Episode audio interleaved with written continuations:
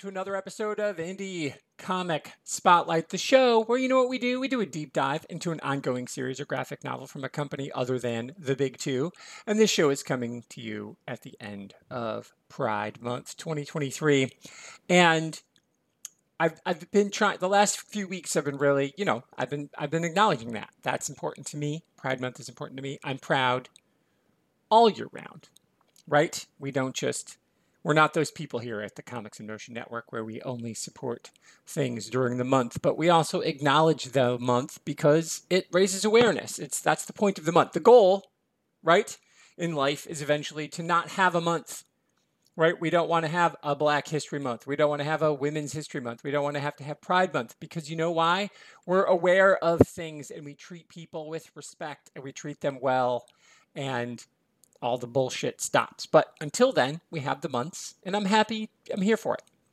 So, I did it. I did in the mid midway through June. I did Parallel, which was pretty heavy, and then I did the Bach Monster with the creators last week. And so this week, ending it out, I'm doing a hidden gem. So we're not going back super far, but we're going back to, well, two places. We're going back to 2018 and then 2020 when these books came out because there's two different collections um, about the same group of gals, and the comic is called Heavy Vinyl. It is from Boom Studios, who brings the heat, who's fucking amazing. So we're going back then, but we're really going all the way back to 1998 when the internet was just a baby and record stores were cool and now record stores are cool again so it's amazing so um, we follow our protagonist of this amazing comic book is a young girl, young woman.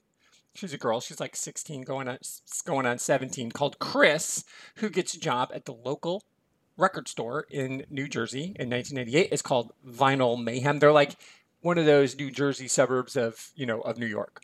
So it's not like they're like way southern New Jersey. They're like you know in that area where they can get to the city pretty easily. That matters.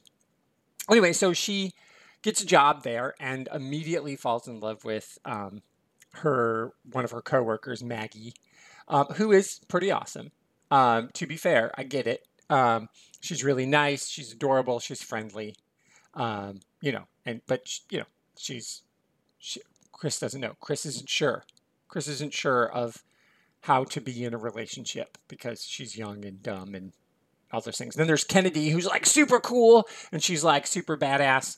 Um, and uh, she uh, she was been at the record store the longest, and she's really cool, and everybody wants to be her, and she knows everything about music. And then there's Dolores, who everybody just calls D, who's like dresses like Death, um, not like Death, Death, but like Neil Gaiman's Death, right? She's super goth girl, except she wears a cross around her neck, not a ankh. But we know you can't fool us, Dolores. And then there's Irene, who's the record store owner, um, and she, you know, she's in her 20s, where the rest of them are just kids. They're all like teenagers of varying ages, from 16 to 18. So they all work at this record store, and so Chris gets the job, and there's like every night they all like kick her out, and they're like, okay, we'll see you later, and whatever, and it's it's super weird, and she doesn't get it, and she thinks they're in a band, and her favorite band, Stegosaur, um, is is like coming to town, and and she's she really digs them, and she she writes songs and she's trying to write love songs because she's lovelorn and it's just this beautiful like nod to being young and in love and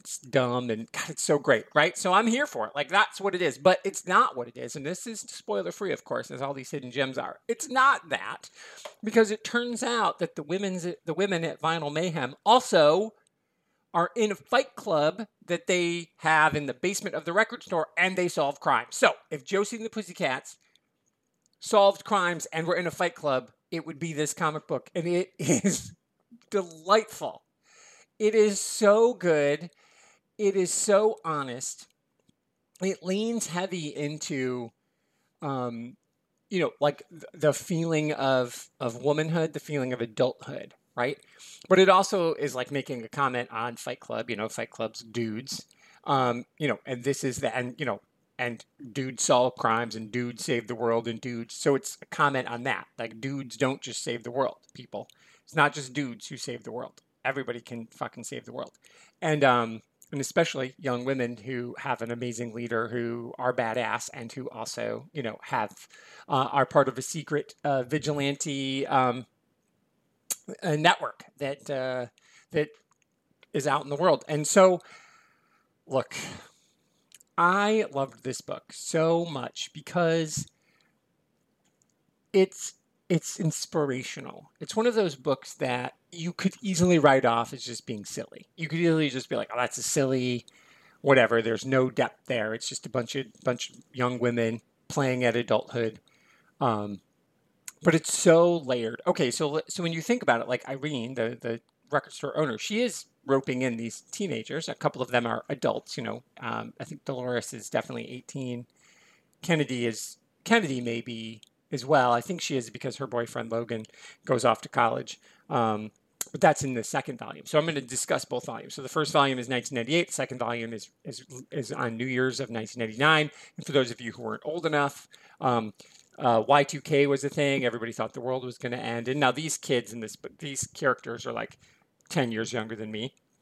So they're either old Gen Xers or young Gen Xers or old millennials, however it is, whenever you're born. But they're like they were, you know, I was 27, um, you know, at Y2K and they're like 17, you know, 17, 18. So it's like they're they're in that range of of kids who could be Gen Xers, who could be millennials, but they like they understand the internet. There's a lot of dial up in here. They understand Y2K, but they're also were enough. They were like worried about it because they didn't know enough.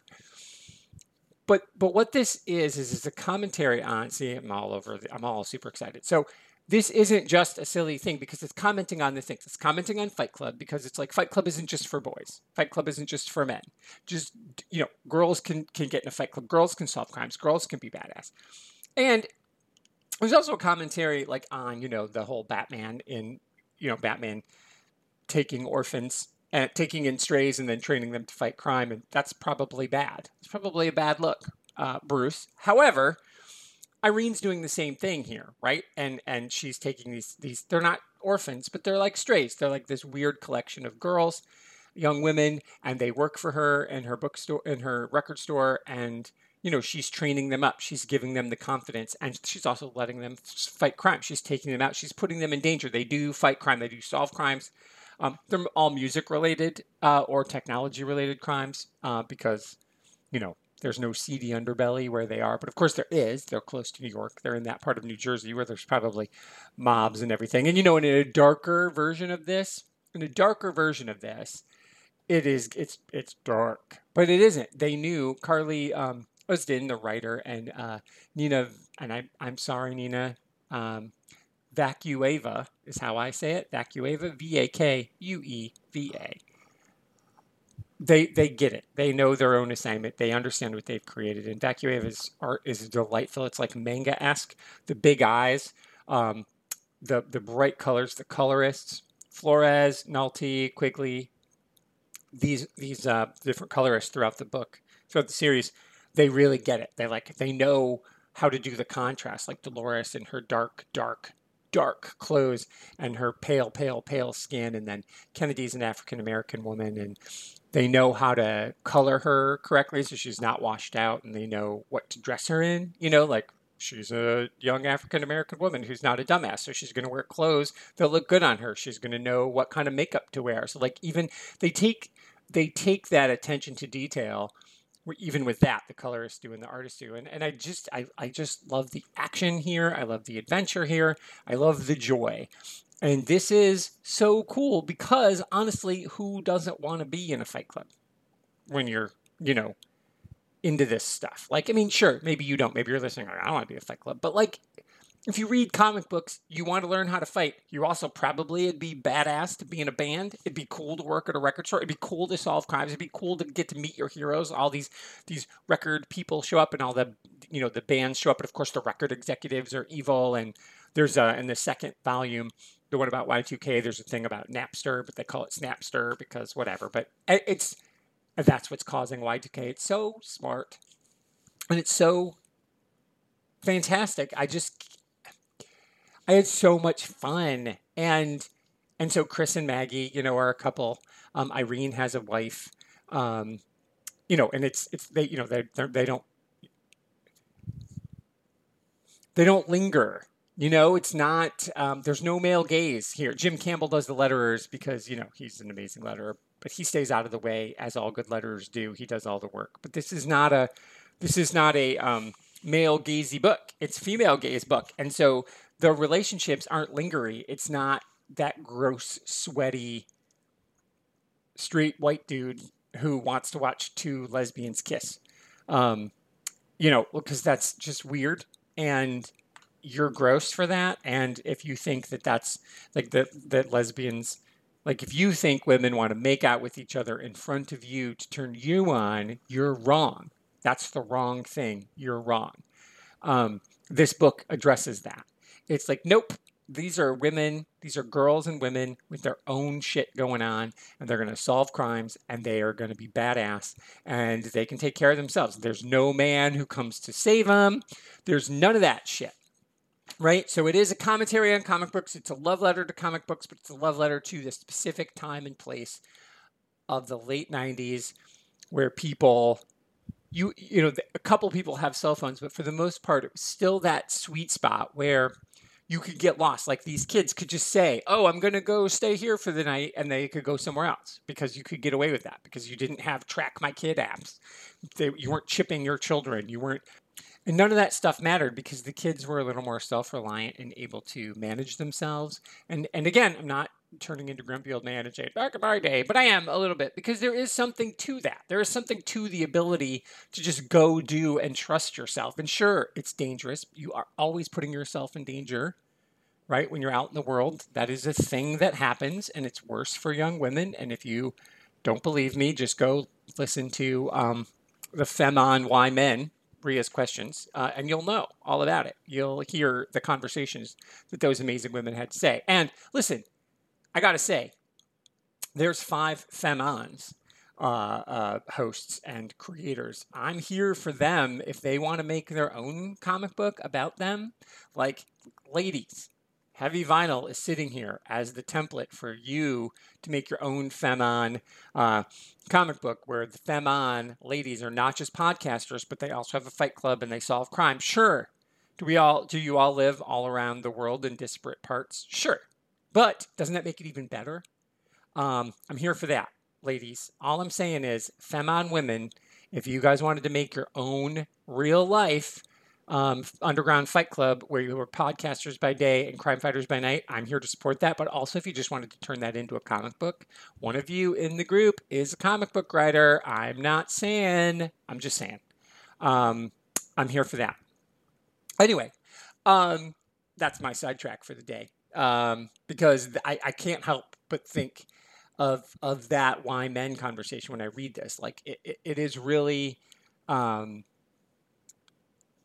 it was it was a hard listen, I'll say. You know, not like hard, like oh, but like oh, that's awful. And we actually in our Discord group we talked a little bit about it too, and how different people felt a certain way. And so there is that inherent danger here, but there is still something about being comfortable enough and being confident enough and why is irene training them to be fighters? So they are okay. So that is running in the background right? It's like she's giving them the skills to go be confident badass women but also you know to be vigilantes and also because she's batman and you know she's taking in strays and teaching them skills and putting them in danger but she's also teaching them how to solve their own problems. They're smart. They're tough. They do all the things. She's there to help them succeed and she wants what's best for them and she's like a really good mom unlike bruce who's a really terrible dad. And so all of that's there but it's also in the background that commentary on um, you know women taking care of themselves. And again like i said the queerness that's in this book it isn't ex- exploitative. It's not lingering. It's just a thing. Just there's gay people people there's people are queer and they're here. Haha and you should deal with it. See what i did there?